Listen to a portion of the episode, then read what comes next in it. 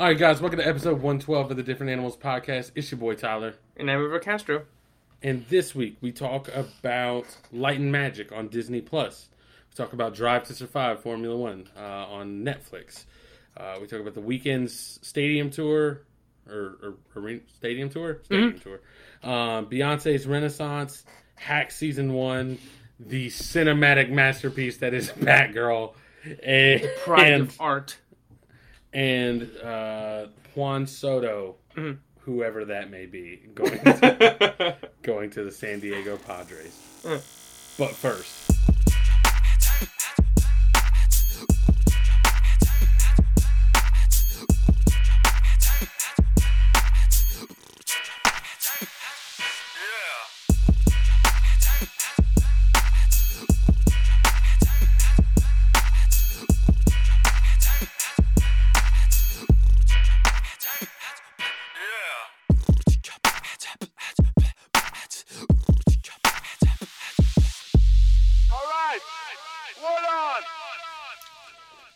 As usual, we'll start with uh, some things we've been watching, and I've mm-hmm. I've only got a couple, so I'll let you start. Yeah, yeah. I only have uh, three no movies this week, um, and then two musical ones. I'll start with the with the show one real quick, just to knock it out real quick. Um, and it's actually not the whole show; it's actually just the first half. But I wanted to talk about it because I don't think I'll have a chance to when I finish it next week, or by the time I finish it next week. But it's um, it's called Light and Magic, and it's on Disney Plus, and it's a documentary series, six episodes I think uh, each one's been about an hour, and it's about the well, well, I think it's well, it's about the founding and the early history of industrial light and magic, and they're the visual effect company that does or that you know did Star Wars and Jurassic Park, and I think they did um, okay. some of those like uh, Pirates of the Caribbean, and and they're, they're huge. I mean, it's pretty much you know it's them and uh, Weta Digital, and then a couple of other small ones. But they're the two big companies that do most of the special effects for movies. Yeah. Also, for for some reason, until I because I googled it as you were saying it, and uh, until I saw it written out, it didn't occur to me. But I I knew I'd never heard of Industrial Light and Magic until I looked it up and realized it was ILM, which is mm-hmm. oh, yeah. mm-hmm. considered. but my brain had only ever heard ILM, so I did put two and two together. So okay. Oh, yeah, but they're yeah, yeah. Mm-hmm, yeah, and they, they come up all the time in the um, CGI artist react videos. I think they had a, a few of their guys on yeah. those movies. You know, they did God Christ, the Mummy, Men in Black. I mean, every any kind of up until recently, you know, any kind of big special effect, you know, Thor or not Thor, sorry, Thanos. You know, they did half of Thanos, I believe. So mm-hmm. basically, they're the guys that started everything, and it's about their start and you know the early history of it. And I believe it goes up through Jurassic Park, if I if I think if I if I read the title correctly. Okay. Um, which is kind of a bummer because I would love to see like a full documentary about like them doing Titanic or them doing Dead Man's Chest or whatever. But it's fine. It's fine. You know, it, that's not neither here nor there. But um, it is fascinating. So basically, the first two episodes focus specifically on just Star Wars because George Lucas says he's the one who founded the company and he, he said you know hey i had this idea for this movie for the space opera but there literally were no visual effects companies um like that existed when I wanted to make the movie. Because he right. said he's like, you know, if they if you wanted to, there was no sort of this in between. Now, I mean, I think now we take it for granted that any movie that comes out is a four quadrant movie. You know, it's you know, it's like uh, the Avengers. You know, it's for kids, it's for grown ups, it's for everybody, right? But he said back then, you know, if you wanted to do something fantastical or sci-fi, you went to Disney and they kittied it down, they watered it down, right. or they made it very simple. And or if you know, and if you wanted to make something a little bit more adult, they would made it make it a little bit harder, and they make it you know by Paramount or Dream or not DreamWorks, like Warner Brothers or stuff, and it'd be like like a drama, contemporary drama about a divorce or something, right? Or they make like something like The Godfather, right? Right. Um, and you know he talks about how he created it from scratch and stuff, and so basically the first three episodes are just him making the first Star Wars and Empire Strikes Back, and it is crazy for two reasons. Um, one, it is insane having them describe the processes that or the processes that they came up with to make Star Wars. Like everything that they had to do, they had to build like from scratch, like from nothing. Like it's just a bunch of dudes who like knew another guy who knew another guy who basically did this as like a hobby or they went to school for like a little bit for like art and they were like hey man like you know i got this thing where like this guy wants to make a space movie. You can draw stuff, right? And he's like, yeah, I mm-hmm. can do that. And he's like, all right, well, come over, man. We can work for like a couple hours and then we can just draw stuff. And he's ended up drawing like spaceships and shit, right? Or designing like the Death Star stuff, right?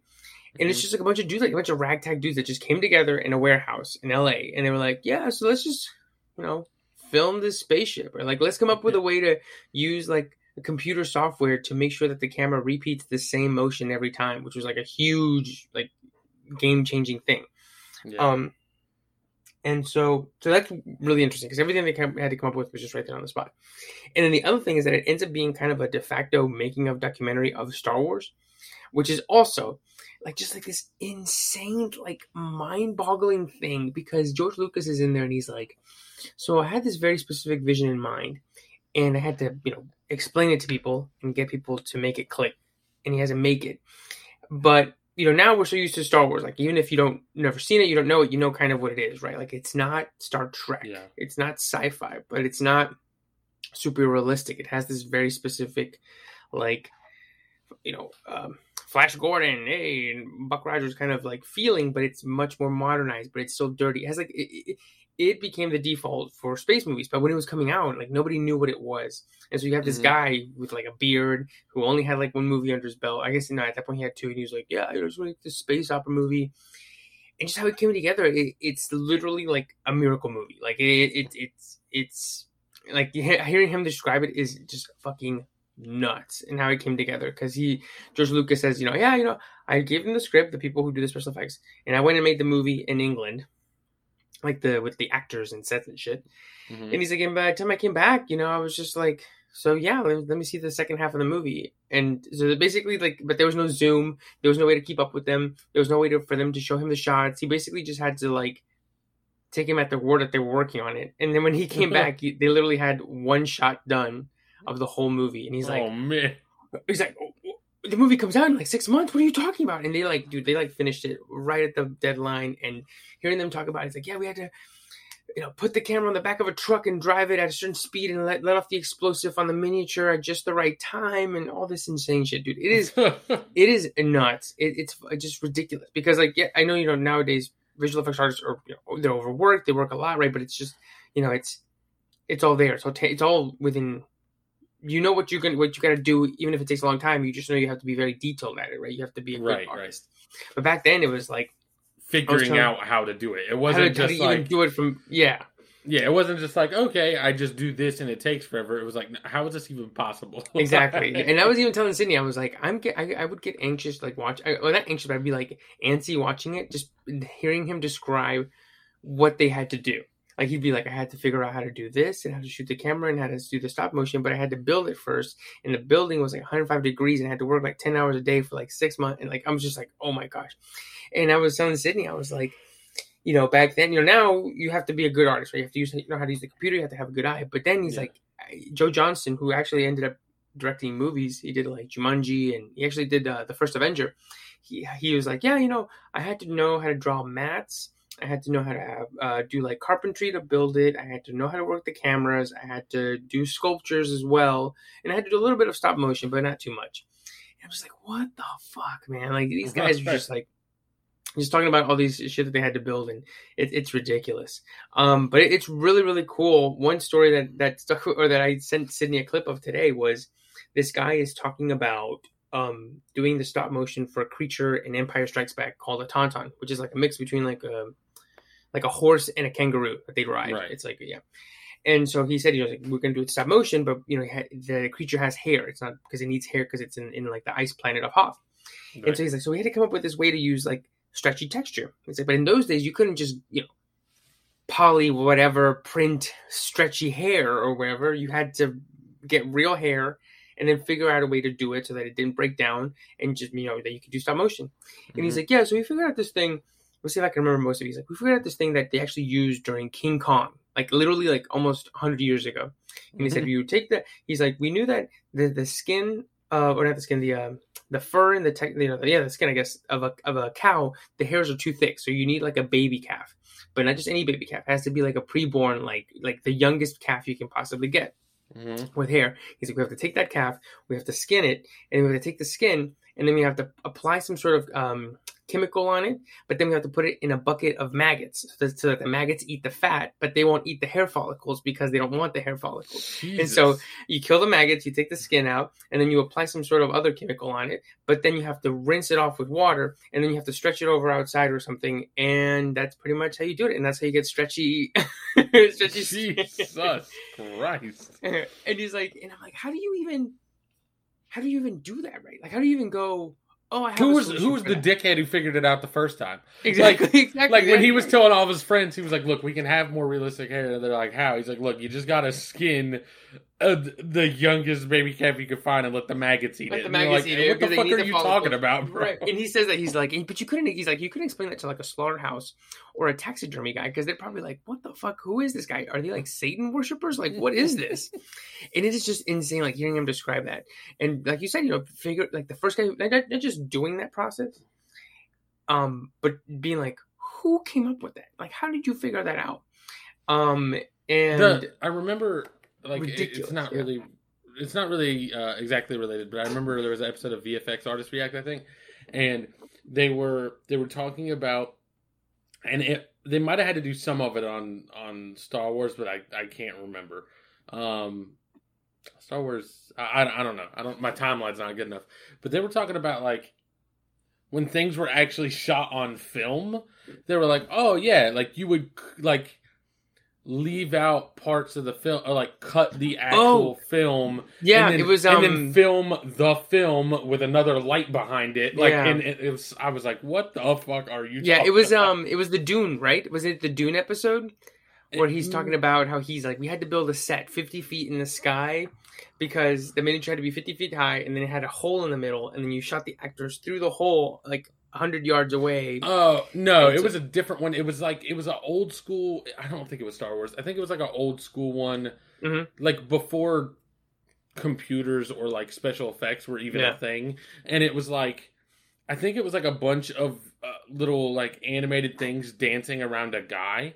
And Oh, they were like, like, yeah, yeah. we had to cut out like parts of the film, like the actual film. You know what I mean? Like, yeah. like mhm. we had, and then we had to overlay that with overlay, some yeah. other shit while we filmed it again or whatever. And I was like, this is just wild. Just, dude, it's so ridiculous. And just like, They're they like, show gotta like shine certain passes. lights through it at different times with different mattes. And I was like, Yeah. you're out of control.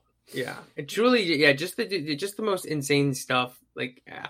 there's a bunch of other little stories like that, but that, that that skin one was the one that I was like, holy shit! And so I'm excited to finish it. It's called Light Magic on Disney Plus. Um, I think if you're somebody who's listening to this and you like the CGI artist react videos, this is. Um, I think a little bit more detailed, like a little bit slower. Those guys go fast, right? Because it's only 20 Mhm. minutes. You know, they go pretty fast. They do like, you know, they, they move pretty quickly. But these, you know, people take their time and they explain, and, and it's sort of um and it's also about you know i guess it, it's about visual effects it's about star wars but it's also about like sort of filmmaking and then george lucas sort of being this like communicator of visuals he says he's like i don't to this he's like to this day i don't know how to use a computer Right. He's like, so you would imagine a guy like that, like George Lucas, be like, oh, he's the guy who did all those CGI Star Wars. But literally, all he did was just like, I just have this picture in my mind that I want to get out there, and he to described it. articulate it like Yeah. super well. And he- that's what everybody says in the documentary. They're like, his gift is having this vision and knowing how to make us see it, so that we knew exactly what to do. Um, another story: Dennis Muren, who actually went on to work on Jurassic Park, Terminator Two, fucking all of those movies.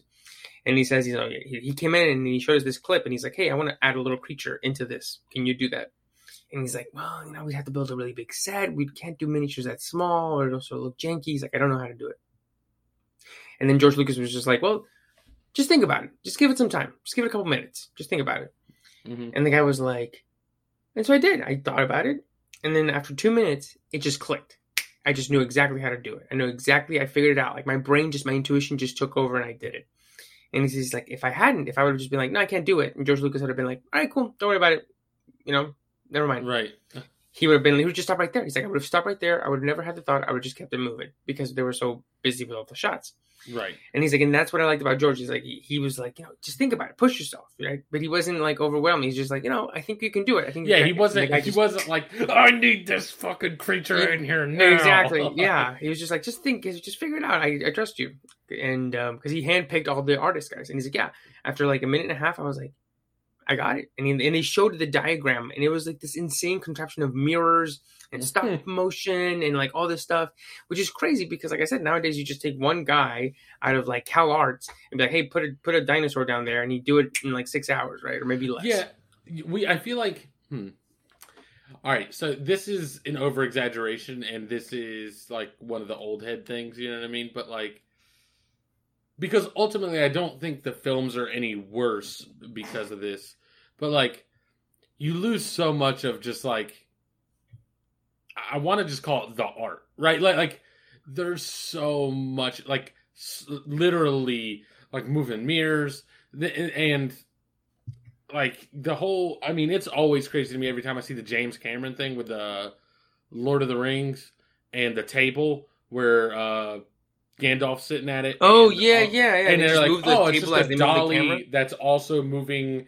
Like, like, you know what I mean? Like it's a machine where the table moves at the same speed as the dolly changes angles, and blah, blah, mm-hmm. blah, and that's why it looks real. And like, I don't, I don't think they have to do that now. Like now they're just like, yeah, we'll just fucking We'll just map them post. in. We'll just map them in smaller, and there Yeah. you go. Like, Yeah, I mean, I mean, there lose was like so a, much of that like expertise, right? Like all that, and, and it's like I said, it's not like the movies look worse now. You know what I mean? I mean, some of them probably do, but but uh, I think you said Jurassic uh, World. oh yeah, Jurassic World. Yeah, it looks like shit. And Um, um, there's a story of when they were making, you know, they made the Lord of the Rings and then they made the Hobbit like ten years later, right? Mhm. And the Hobbit's production was all fucked up. So I don't think it's entirely Peter Jackson's fault. He kind of came in late, and they just it wasn't like as good as he didn't have as much time to prepare and like get everything done as with the first three. But he came in, and there's a story about Ian McKellen who plays Gandalf. Like breaking down and crying, he's like, "This isn't what I wanted to do." Like, because he's in front of a green screen like for all day. He's like, "I Mhm. didn't want to do this. Like, I wanted to be with actors. Like, I, I because he's you know it's a hobbit and he's the only actual like human sized person. He's like I, I he's like breaking down crying. He's like I don't I don't want this right. Right. And so it's like yeah you're right. It's just like Yeah. Yeah. Also, sorry, you said Peter Jackson. That's who I meant, not James Cameron. Oh, Um, yeah. but uh, but yeah, that's it's just you lose so much, and even though things can kind of look better, like. And I- like I said, I'm not trying to do the like, oh, back in the old days it was better, but like it's a shame to see that like go to waste, right? Like Mhm. that's just a thing that's gone now. like, yeah. I think yeah I forget who it was on Twitter because you know nowadays people bitch about you know the volume the the the stagecraft thing the the, Yeah. um, the one that Mandalorian uses where it's like LED screens right. Um, and people bitch about how it makes movies look fake and how Thor didn't use it right. And I do agree that Thor didn't use it right. But I think the reason for that is because it's the reason for everything. Where like people, it's all tools. once shortcuts it- become available, they start to rely on them. Exactly. Like, Instead of using them for being like, oh, this shot would look better with this, and then we use screenshots, we're green screen for the other one. Basically, figuring out like a puzzle. You just go, oh, just put in the volume, just do whatever, right? Yeah. Also, And the it- fucking Mandalorian doesn't look like that, right? Like, Right, right. Because they took their time, right? Because Yeah, the dudes like, were like, all right, We're trying this new thing, and we got to figure out how to make sure it's going to work right. Right. And if I remember correctly, I think they said that the volume, the thing about them is that you have to prep the shots. You can't make them up on the spot because apparently the angles are caked into the LEDs like that Right. day. And so it reminded me of when they, when I think the CGI artist guys had on a guy from who did a Alita, Battle Angel. Yeah. And he was like, so we, you know, we have these sets where there's like a thousand cameras set up in the system. And, you know, we save time on the back end, but setting all that up takes so much time beforehand. And Right. so people, he was, he was like, people seem to think that because we have more cameras now or better, you know, technology now that it's easier. But he's like, it's always going to take the same amount of time. What changes is whether you want to do it after the movie's shot or before. Right. He talks about Chappie. He's like, you know, they put their things on Chappie, but that ended up being just fucking unusable because they, Right. they just they didn't give him any good. um like it yeah. wasn't. it- Yeah, they couldn't actually track it or mocap it. It was just Exactly. there for reference, basically, and they had to do Exactly. They just scratch. erased the dude and put him back in, which took a lot of time on the back end. But Alita took less time on the back end, but all the time was on the front end where they had to be like, all right, we're gonna shoot this camera. All right, we're gonna have like twelve cameras around. All right, everybody ready? And it's like it's like two days to set up like one day of filming. So But I think feel like that's the- ultimately, I feel like you can generally tell that like the things set up on the front end look a little better, and I think it's because if if you're doing all that work before the shot, that means you have taken the time to plan it. You know what I mean? Yeah. Like, whereas if you just try and fix it on the back end, you're just hoping that what you already have will work. You know what I Yeah. mean? Mhm. So, Oh yeah, yeah, and um, I think for a lot of like you like directors and you know people, it's like, well, that's not like my time. You know what I mean? Yeah. Like like I can just like do it and then be like they can figure it out and then you just step away from it. You know what I mean? Like, Yeah. exactly, So- exactly, yeah, yeah. I mean, it's all you know, and, I think if the if if it, you know, going back to to the to the show, I think if anybody else had come by in that time, it, it was just like this perfect line of lineup of, of people in the right place at the right time, right? Because if you have a guy who maybe he's a little bit of a slacker, isn't doesn't have Lucas's focus or vision, movies look very different today, Mhm. right? I think it's it's it's like it's like you know usually you have a tree you know fork in the moment type thing in, in movies whether it's The Godfather or you know Jurassic Park, but it, I think this is probably like the big one where Right. it went it could have gone very very differently if Star Wars doesn't come out. Um, but um, but yeah, yeah, that's uh, Light and Magic on uh, on Disney Plus.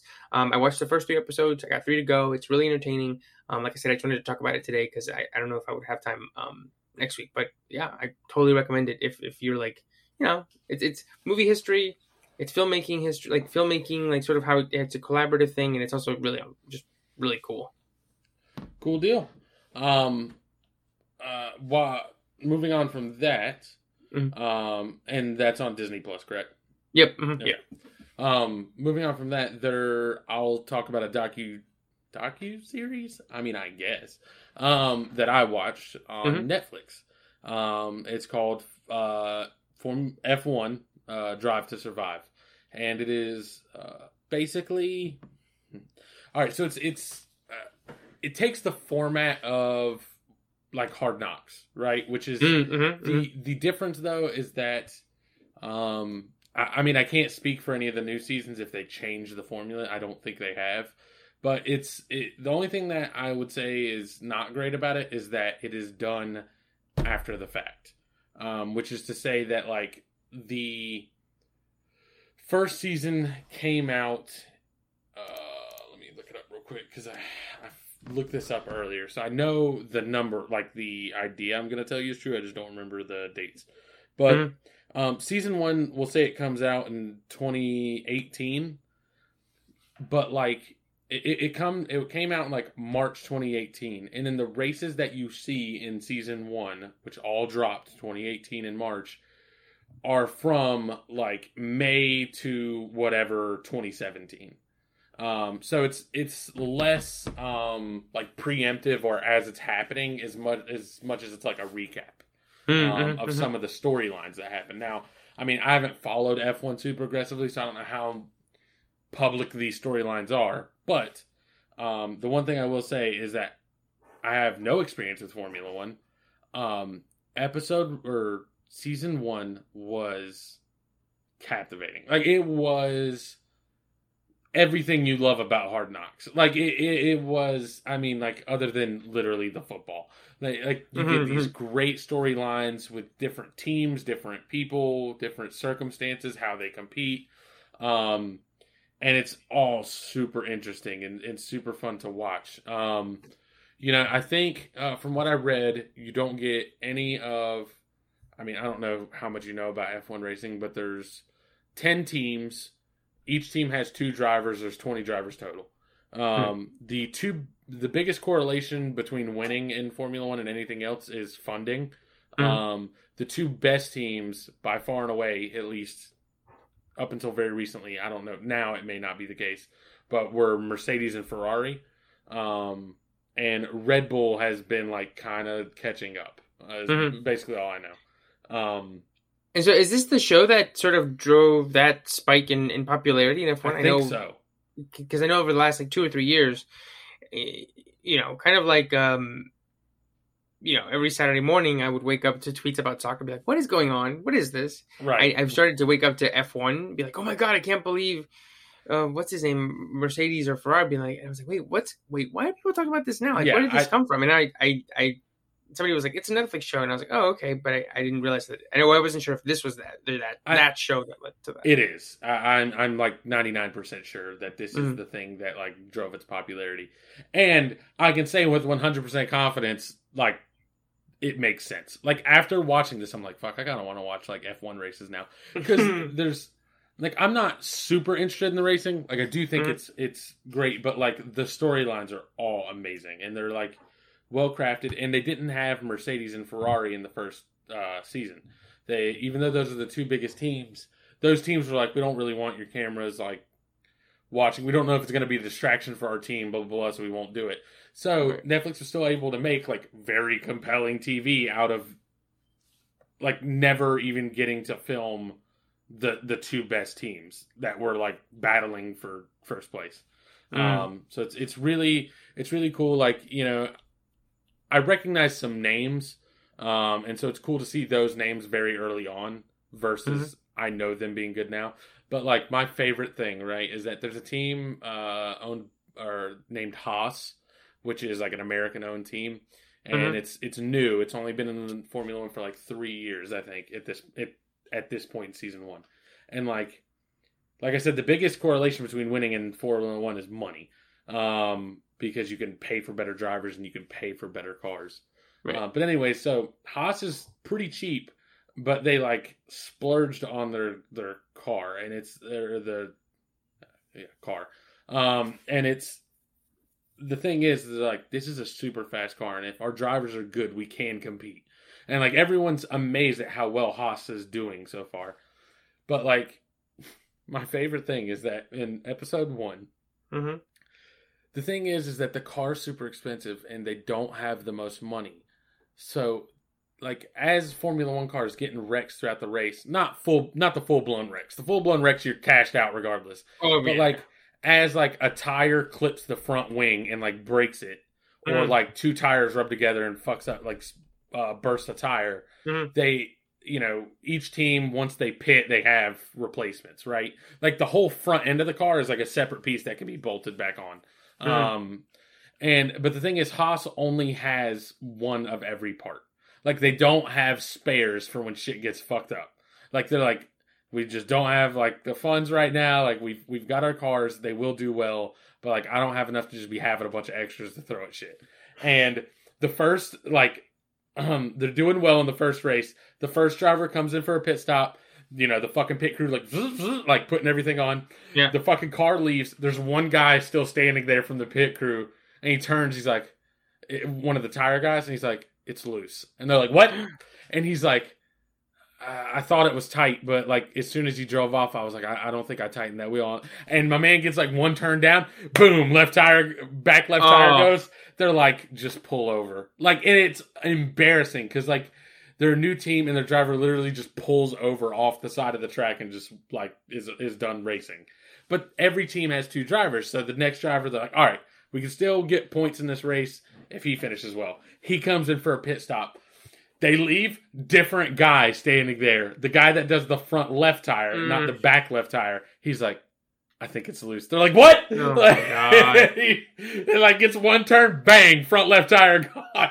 Both cars sidelined, and like the owner is calling the guy that I I guess you would call him like the coach or the manager. You know what I mean? Like Mm. he, he's the head guy, but he's not the owner. The owner calls him, and he's like, "Look, I know." And the owner's like, "You can't hear the owner, but you can just hear the coach being like." Yeah, we fucked up. and he's like, then he's like, I know that doesn't make it better. There's nothing we can do right now. Like it's it's all said and done now. We'll work on it, but yeah, we fucked up. I'm sorry.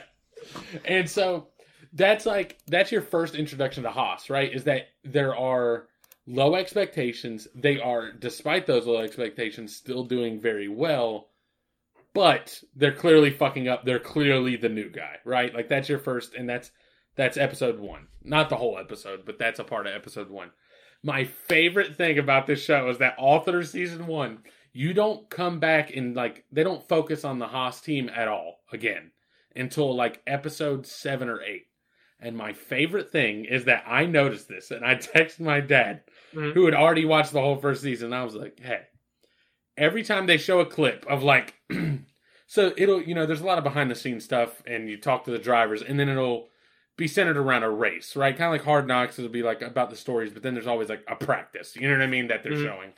Um, and it so it'll be like talking all this backstory, and then it'll be about Renault, which is a big French uh, manufacturer, and they have a Formula One team, and then there'll be one that's about um, some like Force India team that is going through all this stuff. But my favorite thing is every time they go to a race, right? Mhm. It'll be about Renault, and then but the thing is they have the F1 like announcers on like they they have their audio in also. Does that make sense? So it'll Mhm. be like as they're going around, it'll be like the F1 announcers at the time of the race are like, "Oh, so and so takes a goes inside for the to ta overtake, you know, whatever, blah blah blah." blah. Mhm. Every single race, every single race, it's like about Carlos Sainz, who's a Renault driver, and they'll Mhm. be like, "Oh, Carlos Sainz got in the car. Oh, Grosjean from Haas crashing." Like, and, and the thing is, like, he is not the focus of any fucking episode. But I Mhm. texted my dad like five episodes in. I was like, "Yo."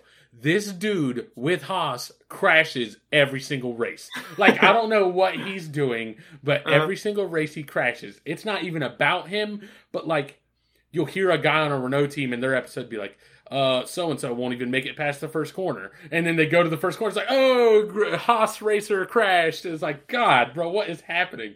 And then you get to episode seven, and it's literally an episode about that driver, like, just emotionally and mentally struggling because he's been doing nothing but crashing. And it killed me because the thing is, is they don't they barely point to it in any of the previous episodes. Like i- Mhm. if you're not paying enough attention to the names, like it's just a crash. Like it doesn't affect the storyline at all because it's someone else crashing. I just happened to notice it was the same fucking guy every time. And then episode seven, they're like, "So this driver's been having a really hard time because he keeps crashing." And I was like, "I knew it. I, got, I heard it. I saw it."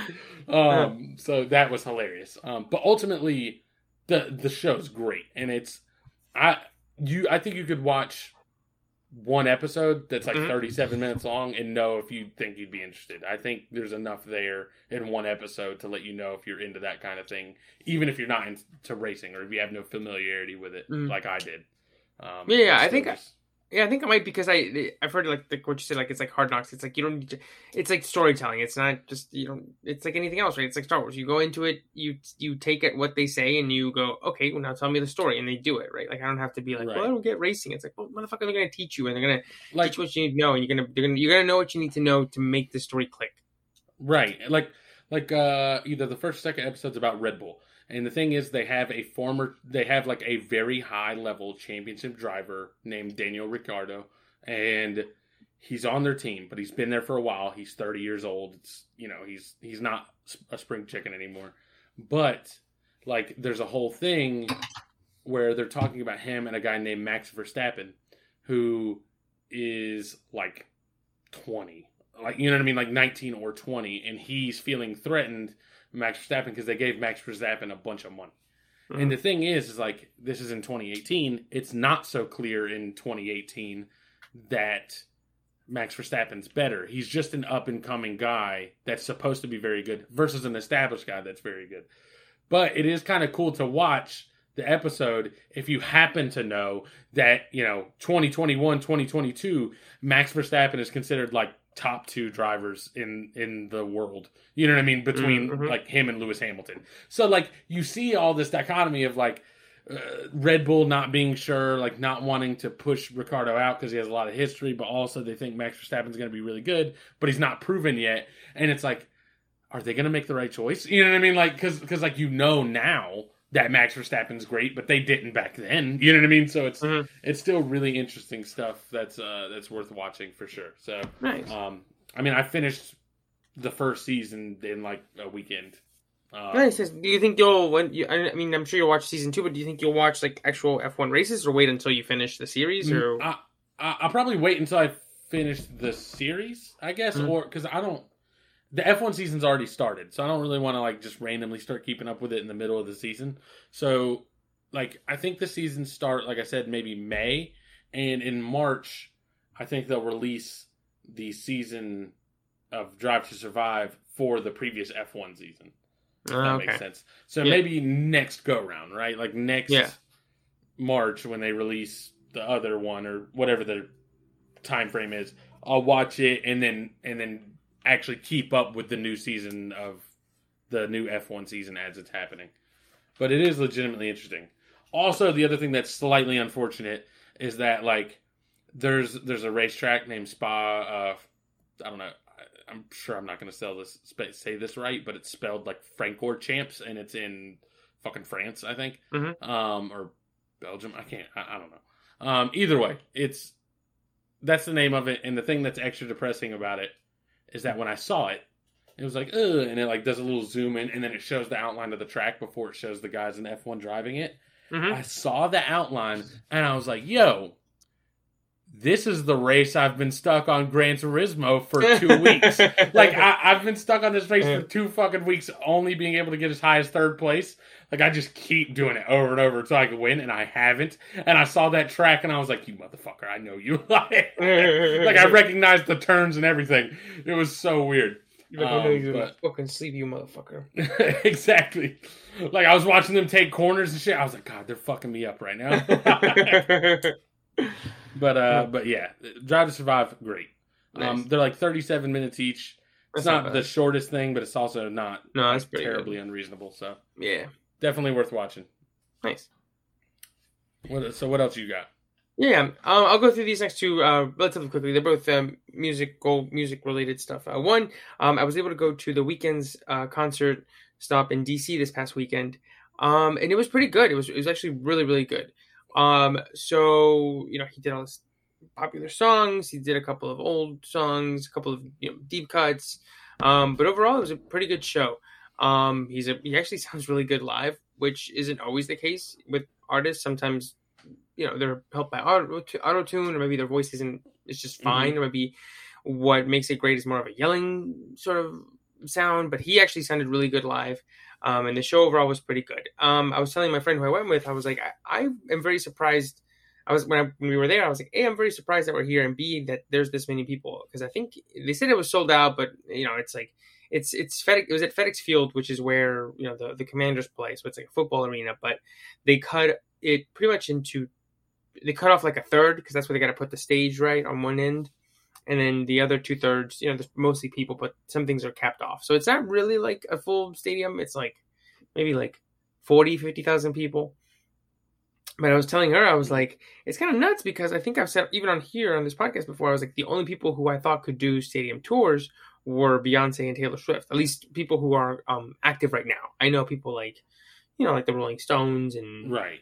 U2 those guys sell those out all the time right um but in terms of like new acts or like acts that are current now i think beyonce and taylor swift were the only ones that could do it maybe oh and maybe adele um but um when he announced his i was like i don't know abel i don't know i mean i know you're big but like you know like people like um like Drake has never done one, which I don't think lends itself to. He, he doesn't have. He's not like that kind of music, but you know, he's one of the biggest in the world, and not even he has done something like that.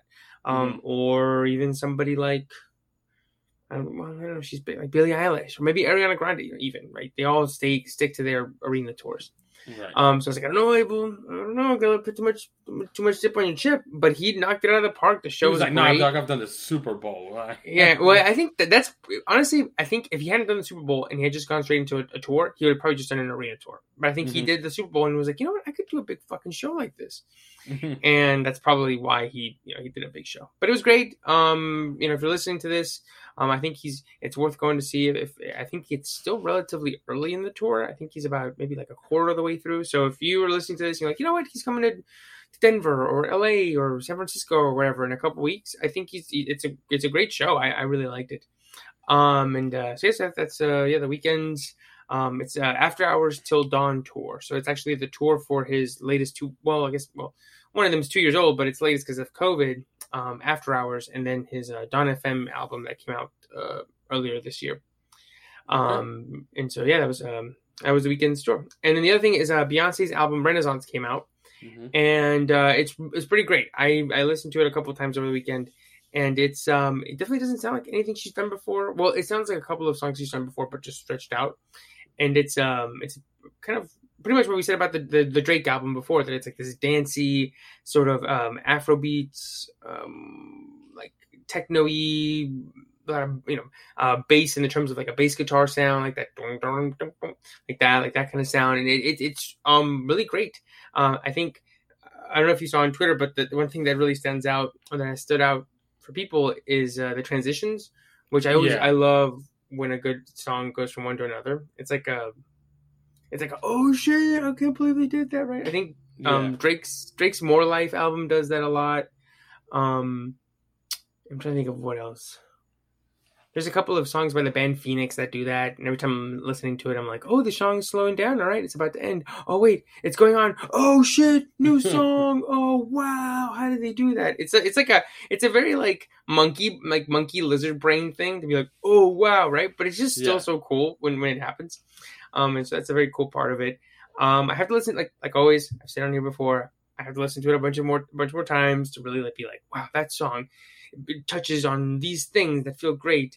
Um, and once again, I, my mind is fucking blown by people that can do that on Twitter, right? like they'll be two hours and be like, wow, this song captures the feeling of falling in love when you're in sixth grade and it samples these three songs, which are, I'm like, how, how is this happening? How are you doing this? Right? Because for me to do that, I have to be like, wow, I finally caught that line from Twisted Fantasy and that thing came out you know, 12 years ago and I've listened to that album a billion times. So, um, I'll have more thoughts, I'm sure, by the end of the year when I do my like top ten songs. Um, but uh, yeah, I mean, the album's pretty good. It, it, sounds a little different. It's a little bit dancier, so you know, it definitely you know, you want to get up and just you know move a little bit. Gets you gets you gets the people going, like uh, Will Ferrell says. But uh, yeah, that's uh, Beyonce's Renaissance. Great album. I listened to it a couple times. Um, give it a shot if you like her other stuff, um, or even if you don't. I, th- I think um, I think if I remember correctly, it's like Meta, it's like her highest rated album on Metacritic, which I think is a little bit of recency bias, right. but there's definitely something there for at least you know people who aren't huge fans. Yeah, uh, I'll definitely. Uh, I didn't listen to it. I like kind of got caught off guard because I feel like I saw people talking about it yesterday, maybe, and mm-hmm. I was like, "Oh shit!" Didn't know it came out. So uh, the, yeah, you know, might be something um, to check out. Yeah, yeah. Um, I'm trying to think if we have time. Oh, good. Yeah, let me get this. Let me get this off my mind real quick because I've been thinking okay. about this. Because people, you know, talk about Beyonce online. I love her. She's got her BeyHive. People on Twitter talk about her all the time. But I don't know why. It's it's a weird kind of buzz because you have somebody like Olivia Rodrigo or Drake or somebody else. I can't think of anybody else who has like a number one. Lil Nas X, I guess who have this white hot buzz around songs. People tweet about them, they, they post on Instagram about them, they're like popular online. And then a week later they go, Oh, it's number one in the billboards and you know the top three songs are on Billboard, like what happened with Drake's album, or right. Lil Nas X was number one for like nineteen fucking weeks straight. or um Olivia Rodrigo's album has been like top ten seller for the last year and her songs went like number one. I think a, a couple of songs off of that album went number one. But for some reason, like I saw everybody talking about the Beyonce, the, the Beyonce album and then they're like, "Oh my god, this song that like everybody's tweeting about debuted at number 13." So I'm like, "What? So what? what is the disconnect here, right? Because everybody's like, "Ooh, break my soul, it's huge. Oh my god, it's gonna contend for number one, and maybe that'll be next week's list." But then like, "Oh my god, it, it oh my god, it, it, it peaked, it peaked, it hit its peak spot at number six.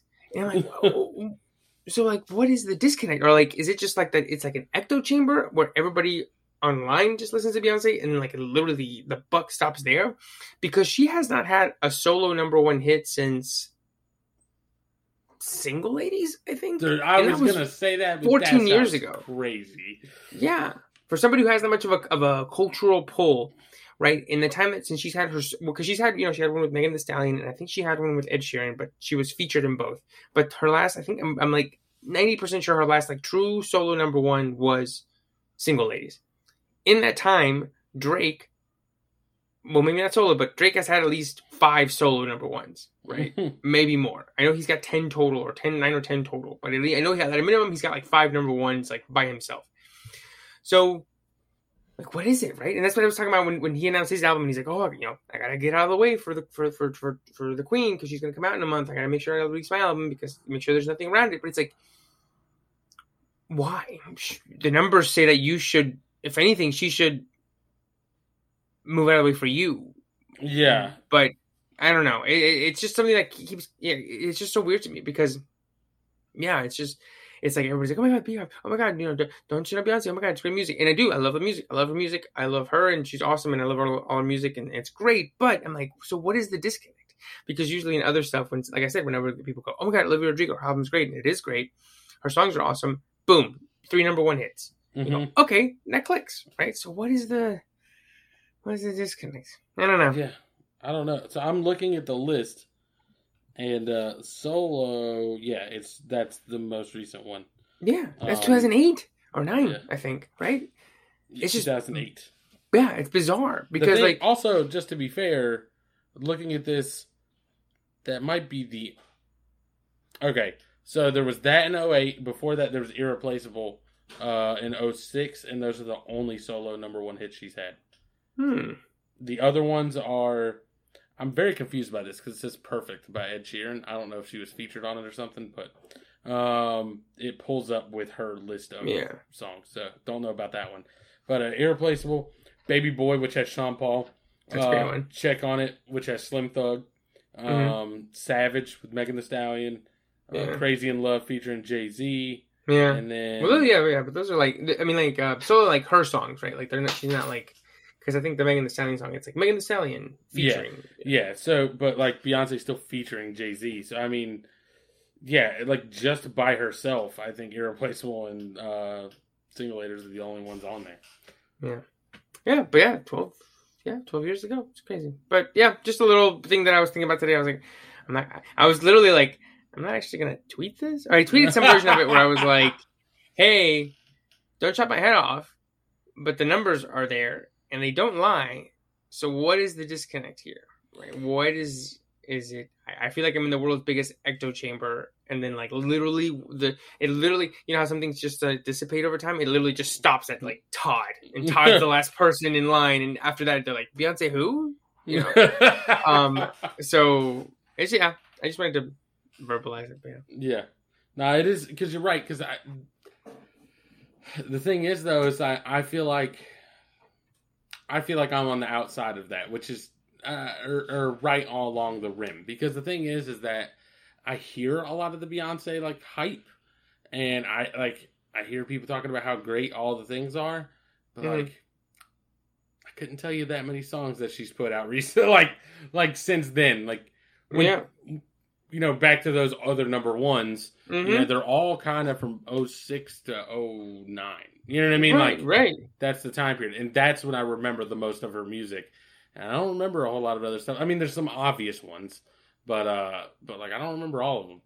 Uh, so, you know, it, it's weird. It's definitely a Mhm. weird thing going on here. I'm Mhm. not sure Mhm. quite how to place. Yeah, if none of these songs hit number one, then I'm gonna be like, or even like, even top five, I'm gonna be like, huh, it's a little suspicious. Because I mean- I love Cardi B. Even she has, I believe, three number ones. so since 2018, what are we doing? What's going on? what are we talking about? What's right going on? now? What are, yeah, what is going on here? Yeah. So yeah, that's uh Beyonce's uh, Renaissance.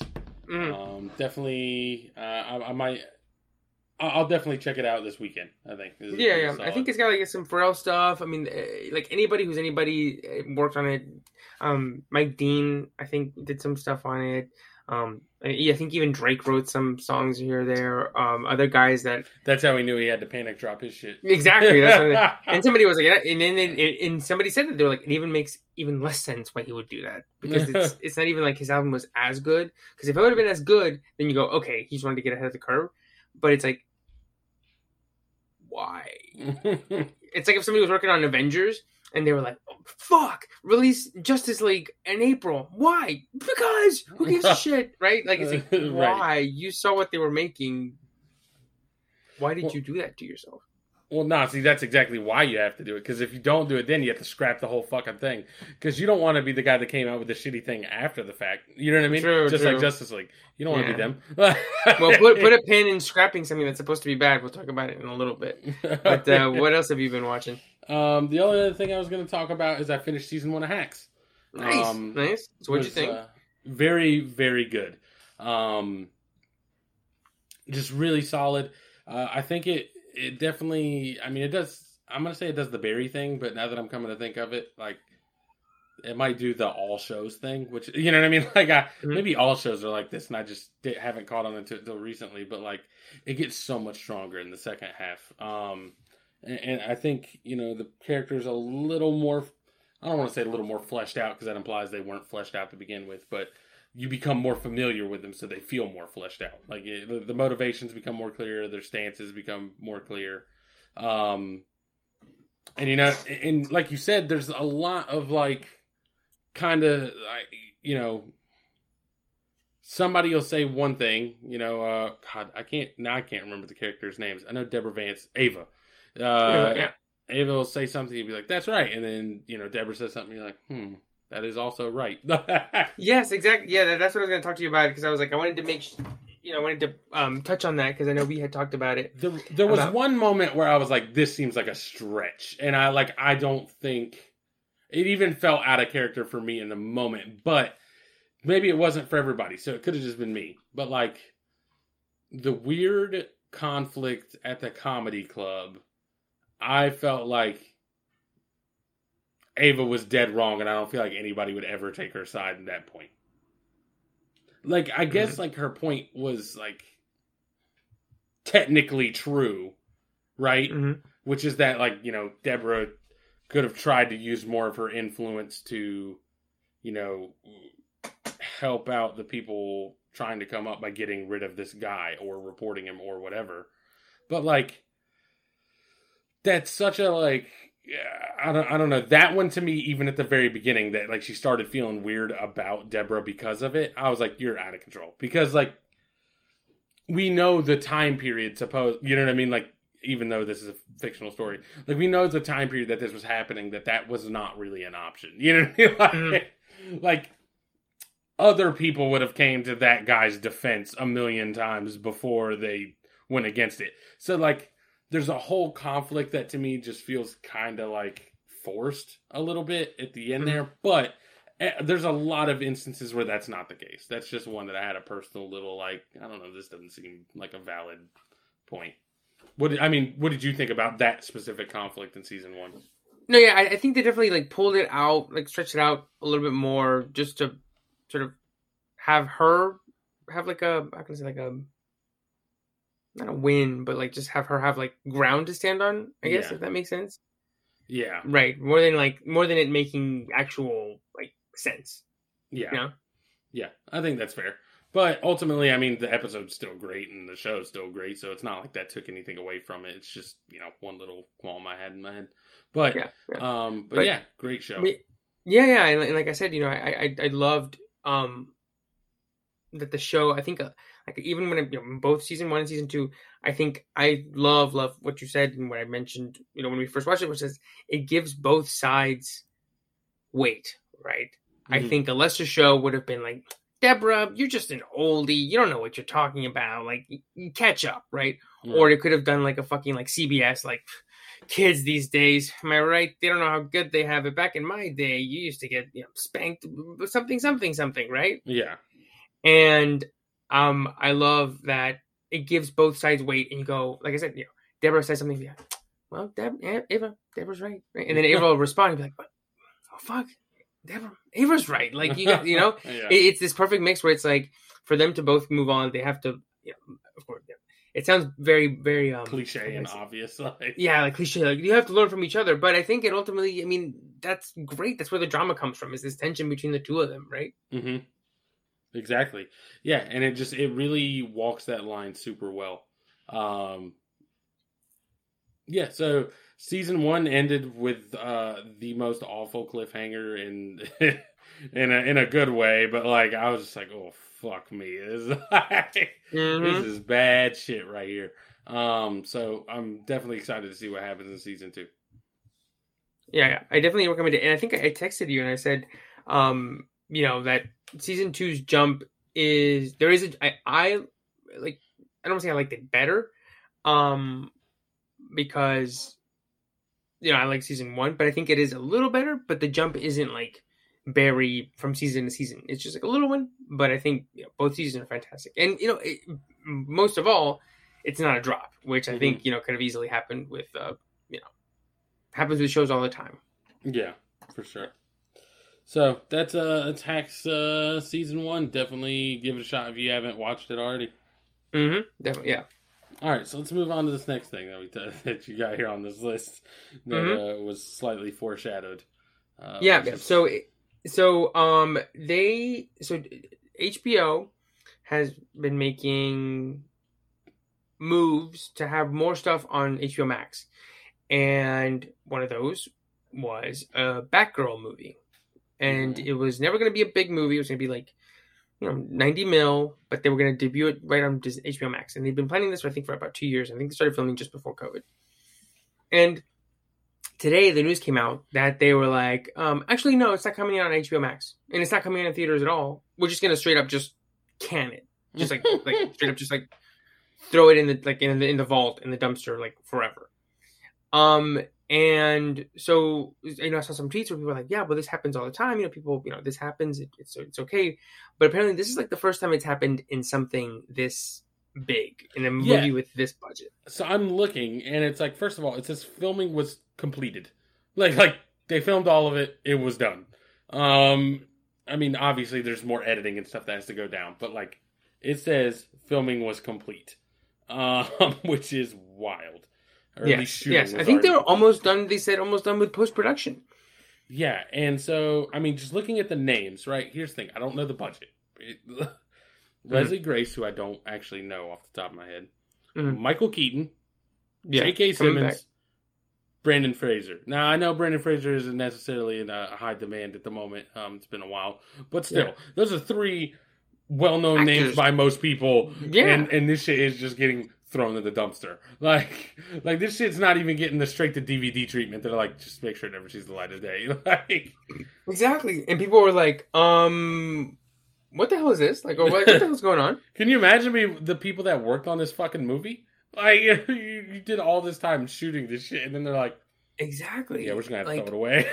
dude, and it's it's that's what people are saying. Like, it's so bizarre. Like, the, because so like it would be one thing if they were like, oh, you know what? It's not going to be in movies and in theaters. Well, I heard somebody was like, it's just not good enough.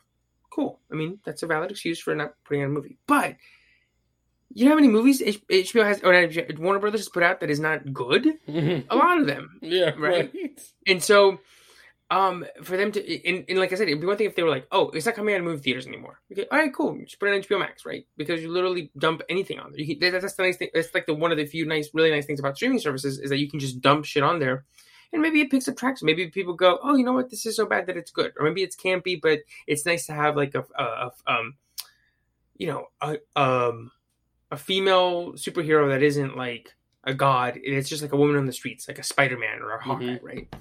And maybe people give it a chance. But the fact that they're like, no, no HBO Max, no theaters, nothing. It's like, So I'm looking at this article uh, from the Guardian. I don't know how reliable the Guardian is, but I mean it's not like. But it says it says the reason they're canning it entirely is because they felt like the um, most financially sound way to recoup any of the money was to take it as a tax write off. Because Oh like, my they, they were like the way we can get most of our money back. Like, like if we start making any money off of it, then like I guess they can't write it off of the tax the same way. They're like, we literally have to dump this and just fucking like a tax write off is as profitable as this shit can be. like, that's Jesus. so fucking bad. imagine making They said the budget was over a hundred million. Yeah, Yeah, so he said, Warner Brothers takes a tax write down for Batgirl. They will never be able to release the film through a monetizable method. That means they will legally not be able to release it, the film on HBO Max in theaters or sell it to another studio. Right. The best they could do is leak that shit onto fucking like fucking YouTube for free Yeah, with no ads. Vimeo or whatever, yeah. Put that shit on Pornhub, right? Like, I mean, people are well. I'm gonna um, uh, it's, it's, Our first know, I don't know. female grounded superhero movie. Yeah. Imagine- I mean, they released it- officially on Pornhub. it already looks terrible that that they canceled this, but they're not canceling the Flash. Although I think the Flash stuff is just that they have sunk way too much money into it. Some I I saw a tweet that said something like three hundred million, like in a ridiculous amount of money into the Flash. I don't think they're gonna cancel that one, even though I'm sure they want to. But in the in that tweet, the one that I just read, somebody replied, "Explain it in Breaking Bad terms," and somebody said, Walt realizes his distribution is expensive and won't be profitable, so he stops selling his meth and takes a tax write off instead. But if he does that, he'll never be able to distribute that specific meth again. And then in parentheses, they put, I don't know, I never watched Breaking Bad. oh man, this is horrible, bro. This is outrageous. They said this. They said it. It tested so poorly in early test screenings that Warner Brothers was just like, "No, we just got trash." Dude, how bad must it be? But that's the thing. So, so like, okay, so did you ever see the Justice League movie? no, I never did. Pure. I mean, not even this. I mean, the Zack Snyder one. I think I talked about in here.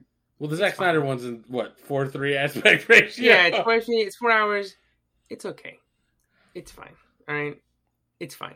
But that other one, trash, garbage, garbage. Right. So if you release that, dude, how bad is this one? And also, like I said, if a movie is that bad, then I think you end up doing this thing where people will for sure watch it or Oh, people were it. talking about Morbius for a solid fucking Exactly. month.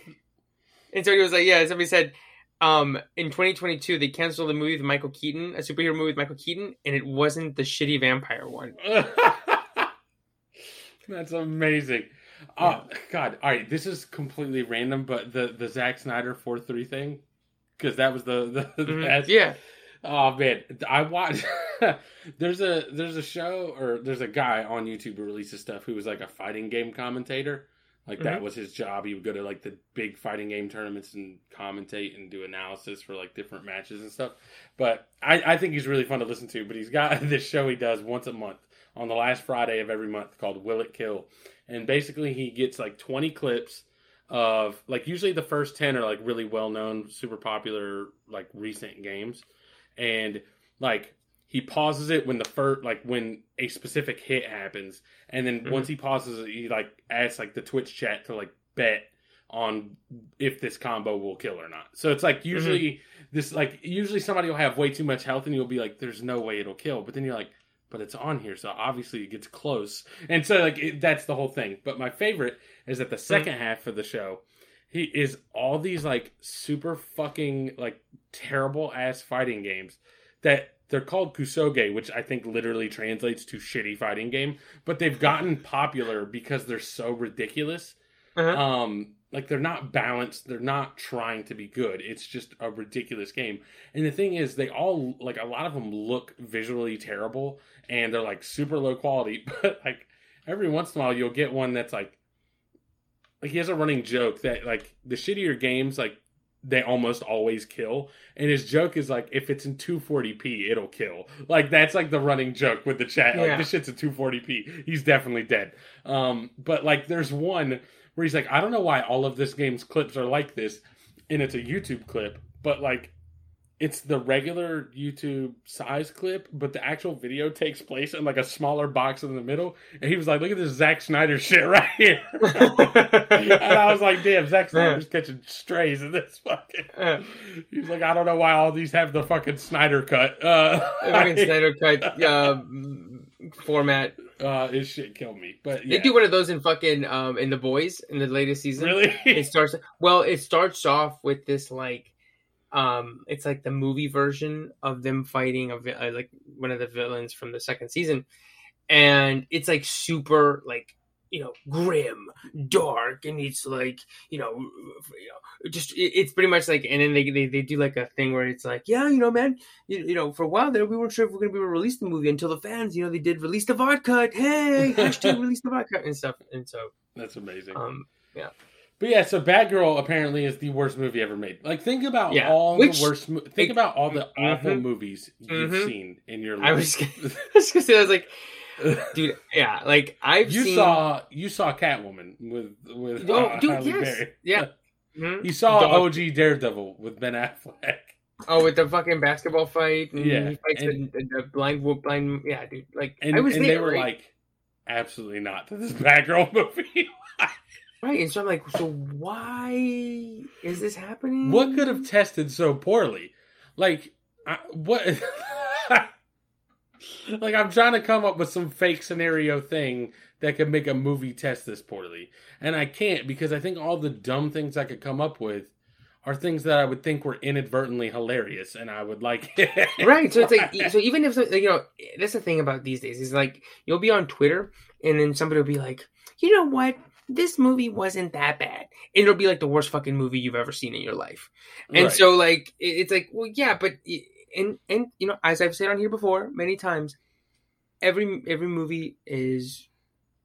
I, me personally, No. I think every No. movie has at least one thing, or maybe, even if it doesn't nail it, you go, I see it. I see what you were trying to do. It yeah. flopped, but and it didn't work. But I, I guess I can see it. Even something like Catwoman, right, which is like this glossy thing. It's like, oh, you're trying to be like sort of like a, a glossy sort of like a bubblegum movie where everybody looks like that. It's just filmed like shit, and so it didn't work. But I can see it. So even if this movie, and dude, and so the thing is, it's it's not even like they got like an unknown director. It's a guy who did um, or it's it's a duo, and they did um the um Bad Boys Three movie that came out just before COVID, Oh, okay. and so they did, they did that one, and it was you know I liked it, I enjoyed it, I had a good time in the theaters, and they also did um what's it called um. Miss Marvel. Sorry, that was like the girl superpowers. They did the first. They did a couple episodes of Miss Marvel, and their episodes Okay. were pretty good. And so I was like, so yeah. It, But the, where I thought you were going with it, because you're like I say on here, I've been on the record many times, was I thought you were gonna say every movie, like every movie is a like small miracle to Mhm. put it together, and I was like, but that doesn't work for this one because the miracle never came to fruition. like, like every movie's a small miracle except for the ones that don't actually finish getting made. Like those are actually still trash. it's like in um, it's not a spoiler, but in Nope, you know, they they talk about seeing something, and they're like, "What's the name for something that's a bad miracle? Like you know, something that's incredible but just is shitty, right? Or like it's bad, like bad, you know, like evil."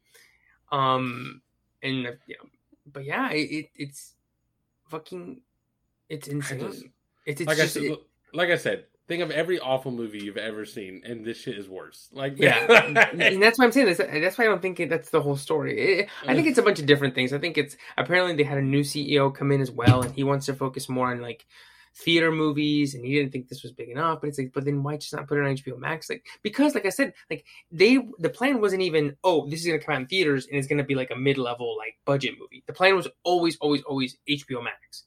Mhm. I had heard that hey, you know, now that theaters are opening up, they might consider a theater run, but it was always, always, always HBO Max. So why not just dump it on there, right? Like right, Netflix, like, nah, Netflix- this is, this is Netflix shits out an abomination every weekend, like, like, and they don't care. Puts out a cinematic abortion every week.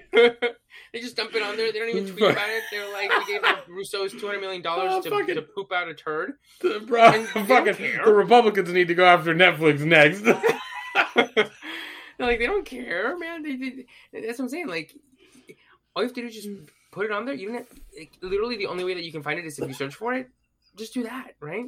Like, oh god. I felt so bad. I was telling Sydney we were at the grocery store today, and I was scrolling through Twitter, and then they gave me a suggested page, and the suggested page was Batgirl or you know Batgirl uh, film news. And I was like, oh, those, I didn't even want to click on it. Like, those poor bastards today. I can't imagine you. You are a fan of something. You do a page. You tweet about it, and I, I did click on it, and then one of them was like, oh. he said I didn't want to because I, I felt bad, but I did click on. it. I went back to like July, July twenty something, and they're like, "Ooh, Batgirls, we should be getting a trailer sometime." Oh, oh, Wrong answer, Bucko. oh, you, my sweet summer child. I am so sorry. Oh man. oh, oh man. He said we should be getting a trailer. Like, nah, dog. oh, dude. Not one second of your film will ever see the light of day Exactly. for tax purposes. The only trailer that's it's, it's gonna be like a fucking like I don't know, like garbage truck. yeah, trailer, back like, of a fucking garbage truck. the, the little trailer that they hitch to a garbage truck that like you know you put wood and shit into it and it shits it out on the other end into the actual dumpster. Like that's I'm just imagining. Have you ever heard? Have you ever heard like when comedians will like film a special and then they just like go to try and sell it to streaming services? Like Yeah. they they up front they they front all the costs in selling it and they have like it's their thing. Like they didn't. It's not like they went to Netflix and Netflix is like we'll buy a special and Netflix does it. It's like Yeah. they did it themselves, and then they're Yeah. shopping it around to see who That- wants it. that's That's how that's, the- Batgirl. Batgirl's like, does anybody want to show this? That's And how the, like, uh, you don't get this shit on my face right now. The comedian who died from a tragic bear mauling a couple years ago, or maybe he died in a paragliding accident. I forget who, but he that's how he does his comedy specials. He Uh, wait, he which runs with them. which one? um, there's, there's been a few of them. oh that have right, you're right. need to- Which which horrifying, which horribly, Which horrifying uh, undignified accident? comedian, the one with the sexual thing. Uh, which one?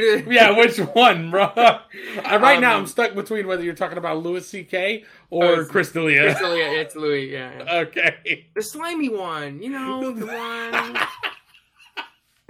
That- that God. thing? Okay. Oh fuck it, bro! Comedians acts- must be monsters, bro. He used to be. It used to be part of his act.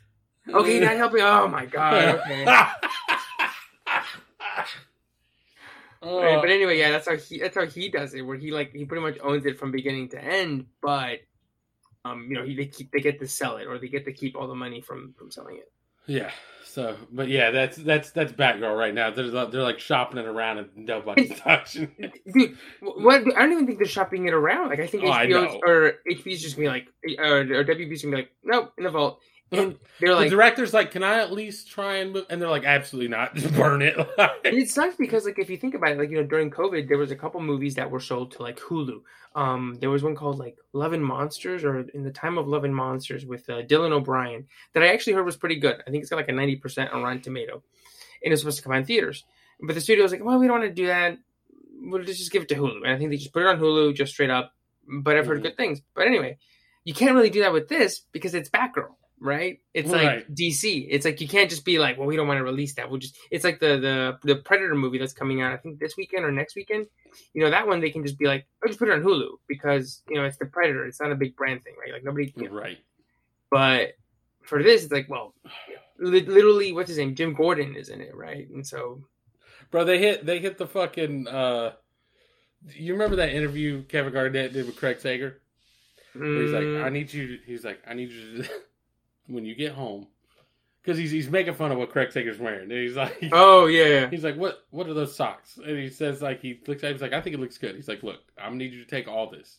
It's like when you get home, take all your clothes off. I want you to be standing in the living room butt naked. It's like I want all these clothes in a pile, and I need you to burn them. That that, that that's what Warner Brothers is doing to the director. He's like, all that film you got, all, all And- the all the files in your computer, all the and just film. burn, delete them all. I need you to put it in a pile and burn it. He's like, what? And, um, just burn it. and, and apparently they had like a like a press release where they were like, you know, we loved working with this um um talent team or whatever, uh, not talent team, this um casting crew, basically like with this talent, right, with these Yeah. writers and these directors.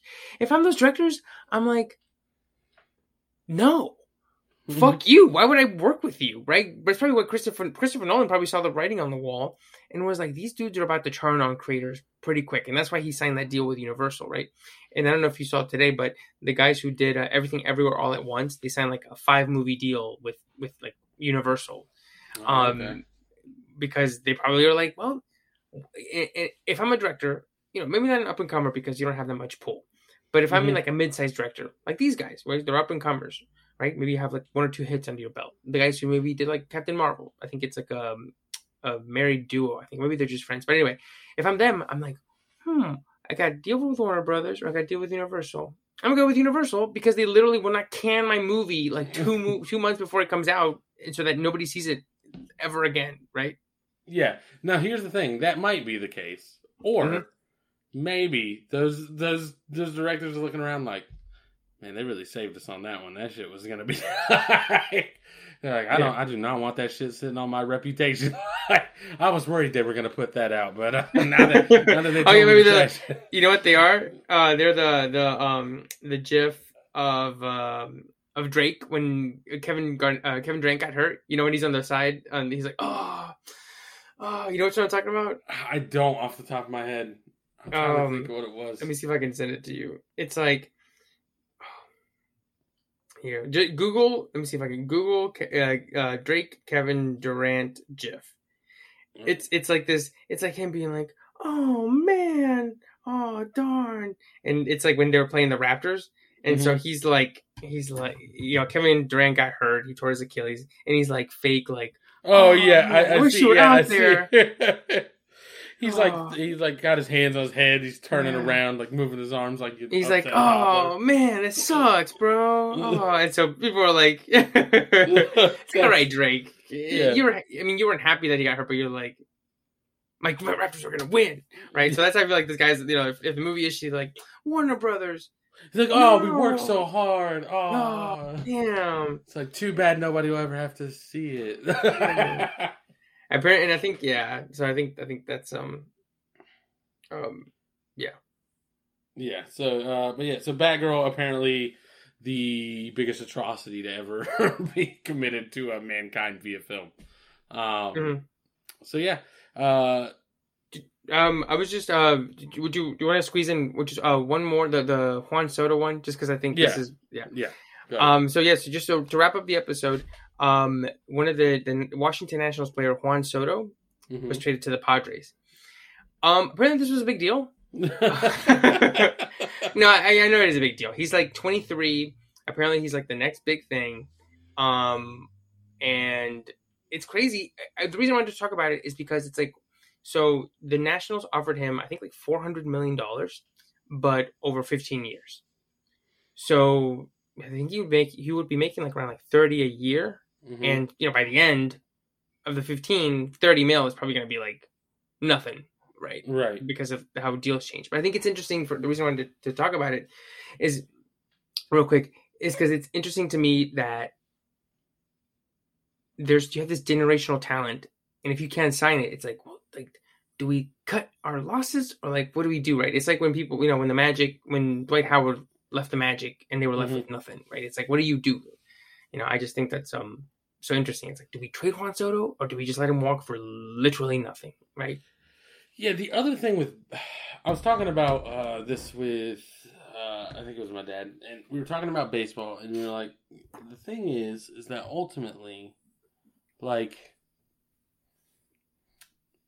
so like it makes it makes sense on one end of the spectrum, which is to say like, X guy gets uh, you know thirty million a year. Mhm. and then and then guy B is like, well, I'm better than guy A, and other teams are like, yeah, so we'll pay you 32 million a year. You know what I mean? Like, like Mhm. that makes sense, right? Like, uh, like guy's better, he gets paid more. We want him more, we pay him more. Yeah. but like ultimately, it seems like in baseball, having like a number one guy doesn't even really matter that much. Like, it's not to say that like it's not important at all but we were talking about it. So, like, let's say you get through your full nine man lineup Mhm. four like, four times in a in a game, right? Like, so that means your best hitter probably hits out of because the thing is, is your fourth your fourth trip through the lineup, you probably don't get to the guys near the end of the lineup. So you're looking at like nine times three, 27 plus six. So 33 at bats, right? Yeah. The the best player in the world only gets to take four of those, right? Yeah. Like four out of 33. Not a large uh, usage rate. You know what I mean? Right. Yeah. And then on top of that, for example, I looked up the best batting average in the Major League Baseball in 2020, Mhm. and it was uh, 341, which means out of those four attempt four attempts, you are probably only hitting it once on average. Once. Yeah. Once. Like, two if you're or lucky. twice. Yeah, Yeah. on average. And it's like, well, dog, if if your impact to the game is two out of thirty three, like, how important is it to fucking spend all that money on a dude that, like, you know what I mean? Yeah. how important is you- it to get Juan Soto, or you can just spend half of that and get a decent player? You know what I mean? Like an, a major league baseball player. Um, the only one that makes sense to me is pitchers because every four games, you know, as they go through the rotation and rest or whatever, your pitcher like will dominate that game Mhm. every at bat for like seven innings. Yeah. If he's good. So like, Yeah. it makes sense to pay a pitcher, but the what my dad brought up was like pitchers are always getting injured, always. So Mhm. it's like it doesn't even really make that much sense for them. Like I, I just don't have the answer for you on baseball. Like I have no idea how you construct a winning baseball team. exactly. Yeah. Because, Because the guys thing that was like with with Moneyball is they were like people aren't paying enough attention to the numbers, and Mhm. that's how they got ahead. But now everybody pays attention to the numbers, so I don't know what the fuck you do. exactly. So now, like, how do you get? Because then you have a team like I think a couple years ago, wasn't it the, the Kansas City Royals? They won the World Series on like a tiny, tiny little payroll. That, that Right, but then sounds then- like it could be right. Yeah, Yeah, but for them, for every them, you have like the the Red Sox, who I think a couple years ago they had like Mookie Betts. I know they weren't paying him the big money yet, but you know they had like him and a couple other guys. So it's like so, Yeah. so like, what is it? But I guess you know I I- you know I'm not a baseball guy, so I don't know, right? But they're not like quarterbacks or you know even like uh like Kevin that's Durant, right? Like I think I think quarterbacks in football, and I think any basketball player, Eh, like any position, can be like super impactful to your team. Yeah. you get what I'm saying? Like, Yeah. like a quarterback in football can literally change your whole franchise. right, right. One I mean, amazing basketball player can change your whole franchise. yep, yep. Baseball, I've got nothing. And, Yeah, and look at Mike hockey, Trout. and hockey, maybe a goalie. You know what I mean? Like, and Yeah. because like they are literally in play always. You know what I mean? Like they always are at risk of being scored on, so they are always impacting the game. Yeah. Um, but like, yeah, Mike Mike Trout and Shohei Ohtani. I mean, they've got two all time generational talents, and the answer is just like, yeah, I don't know, they just suck.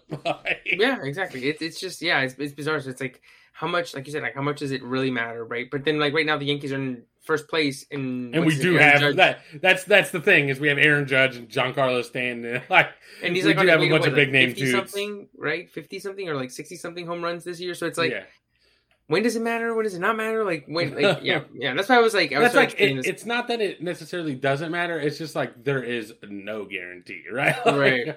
Right.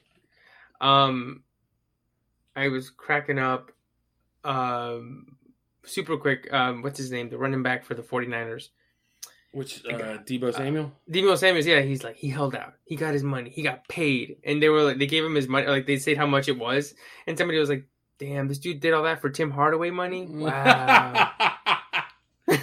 oh man, he Uh, did. He did do all uh, of it for Tim. Hardaway money. yeah. Juan- yeah, Juan Soto. I'm like, "Okay, cool. That's another Fucking baseball Harrison player now." Barnes money. Um, Yeah. Yeah, when yeah, when they go to dinner, Harrison Barnes is like, "I'll take care of it. Don't worry." He's like, shut the fuck up, Tom. um, but uh, yeah, I mean, it's just crazy. I, I mean, for me, when I hear baseball players, I'm like, this guy got you know ten years, three hundred mil. I'm like, need first time hearing about this human in my life, but cool, nice. Yeah. I mean, I wish I liked baseball, but Also, just just as a heads up, like or not heads up because that's a weird way to phrase it, but like on, on a quick quick whim, if you could play any professional sport, right? Like if you could play professionally and Yeah. be great, like I don't. I'm not saying necessarily all time, but Mhm. be like great at least in your era. You yeah. know what I mean? What sport are you playing? Oh, uh, baseball. Baseball one, basketball two. Absolutely not, bro. You're out of your fucking mind. You Baseball, they play. basketball? The, yeah, well, first of all, basketball because ain't nothing more fucking amazing than the idea of dunking on someone. But I know. I just like the big deals. Like, well, I mean, this was saying like it depends, right? Because now if you if you're really really good, you get those five year two fifty deals. Yeah, I'll take yeah, that. but right? even here's the here's my problem with baseball. It's hundred and sixty two games in the season.